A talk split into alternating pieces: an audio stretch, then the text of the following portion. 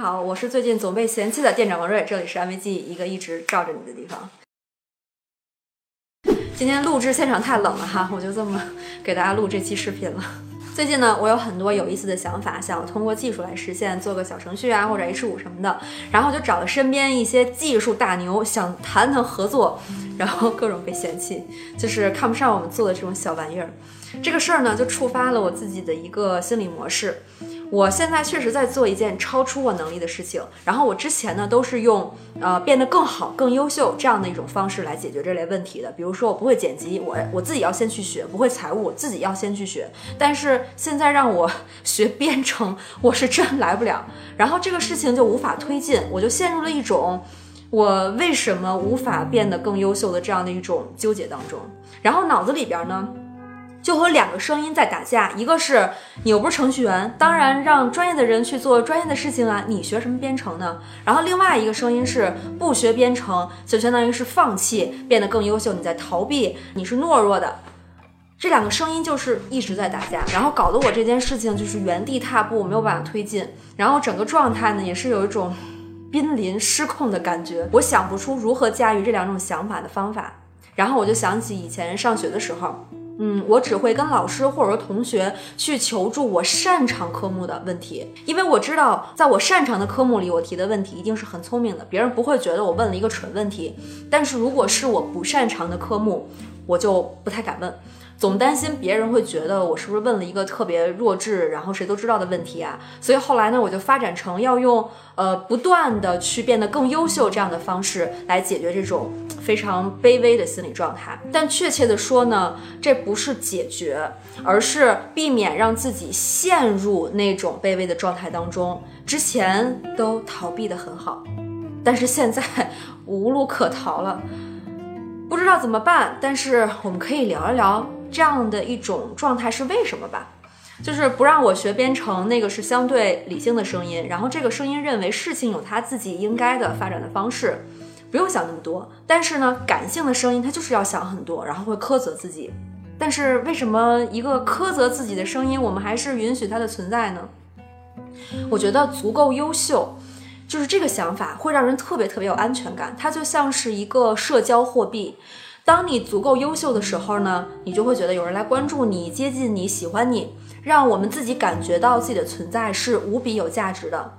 它其实像钱一样，就是除了，呃，真的参透人生、远离红尘世俗的那些人哈，没有人会嫌钱太多了，对吗？我之前一直以为我不在乎钱。嗯，我我是参透人生了，但最近其实我才发现，我很早之前就把对钱的渴望转移到了对自我实现的渴望上。表面上看呢，我自己一直在追求成长、追求自由、追求自我定义的这种优秀，但我总觉得不够。就实现了一个目标，然后你在实现那个目标的瞬间，你又会给自己提出一个更高的目标。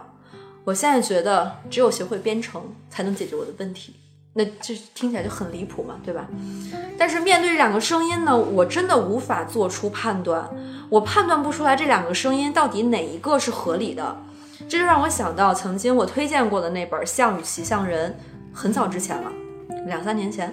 就是象代表的就是我们常常失控的情感，然后骑象人呢，就是我们总是要去呃试图控制的理智。他们之间会有冲突。我一直以为我自己的骑象人把我的情绪之象驾驭得很好，但其实我可能只是没有遇到能让我的象乱蹦乱跳的那种挑战程度罢了。然后我文案写到这儿的时候，我突然反应过来一个问题：我现在不知道怎么办。那我之前不是分享过怎么办的方法吗？那我自己去看我之前录的视频不就好了？所以我就翻出了这个非常非常古早的视频。总是消极看待世界的生理机制是什么？用心理学的概念说，就是情绪启动效应。意思是什么呢？如果在做一件事情之前，你的情绪跟这个事情所需要的情绪是一致的，那他们就会得到很好的结果。但是如果情绪不一致，你做这件事情的动机就会受阻。所以。当你想不明白为什么自己总是和伴侣争执，或是总是在抱怨生活当中的一些事情的时候，可以试着去感受一下，是不是在这些事儿发生之前，就是他们还不存在的时候，你的情绪就已经是负面的了。我记得我在本科的时候，对一类事情有非常强烈的负面情绪启动。凡是我没有吃过的东西，我的第一反应都是不好吃，不愿意尝试，导致朋友们给我推荐什么好吃的东西的时候呢，总是会发生争执。有时候我为了照顾大家的需求，我就把自己的这种情绪藏起来。那你去说吃什么就去吃什么吧。结果发现那些推荐的东西其实还不错，可是下次同样的事情再次发生，我还是会排斥。而且我一直认为是他们的推荐不够吸引人，不是我的问题。直到有心直口快的朋友指出我这个反复出现的问题的时候，我才意识到。问题的源头在我自己身上。用现在分享的这本书的观点来看，就是情绪启动是负面的。大家也可以反思一下，在自己生活当中的表现，是不是也存在一件事情发生之前，你就已经处于负面情绪当中了，才导致事情的结果很糟糕，并非这件事情本身引起的。那当你意识到这一点的时候呢，负面情绪启动就会有所缓解了。看完这个视频，我悟了，汤娃们，我的确是在。这件事情发生之前，我就有负面的情绪启动了。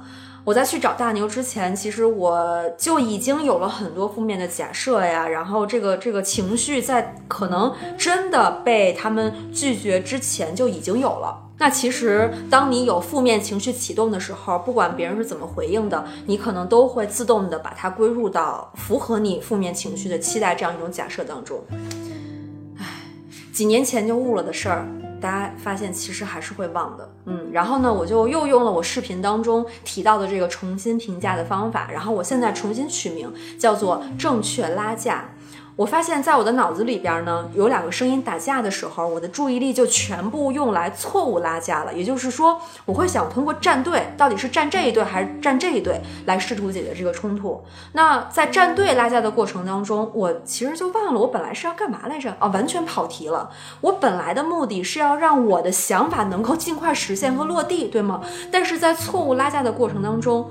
怎么变成站队了？就是到底要服从我的理智，还是服从我的情感？那其实原来的目的，它就毫无关系，没有意义了。正确的拉架方式是要能够让理智和情感，他们双方都意识到。站哪一方不是重点，而是要回到我们本来关心的解决的问题上。比如说，对于我来说，如果能让我的想法实现，其实技术大牛这条路现在是走不通的，我还没有办法提供给能够让他们感兴趣的、认可的这个成果和方案。所以呢，我准备把之前我想要落地的那个特别大的呃想法，呃，拆成了一个一个一个小的想法。嗯，比如说能用两个礼拜的一个技术周期来实现的功能。啊，那暂时呢，我就先不去找大牛了，而是去找更愿意一起做事的，一起，呃，想把自己的这个想法，然后感受，呃，落地实践这个过程的技术朋友。现在呢，这件事情已经在往前推进了，虽然还是有很多要解决的问题，但终于事情 启动了，再往前走了。然后希望落地的这个小玩意儿呢，能尽快跟大家见面。好啦，今天的视频就到这里。呃，纪念弹幕，我们就来发正确拉架吧。呃，不然我们自己真的是会越来越分裂。你会发现很多场合你都需要站队啊，到底是跟他还是跟他？我们要找到理智和情感这两方都共同认可的目标，才能让象和骑象人和平的相处，向共同的方向奔跑。收工。店长是不是就是那本书？哦，这本吗？听说这本书里有惊喜，嘿嘿嘿！关注这个二维码，有更多心理学知识。拜拜。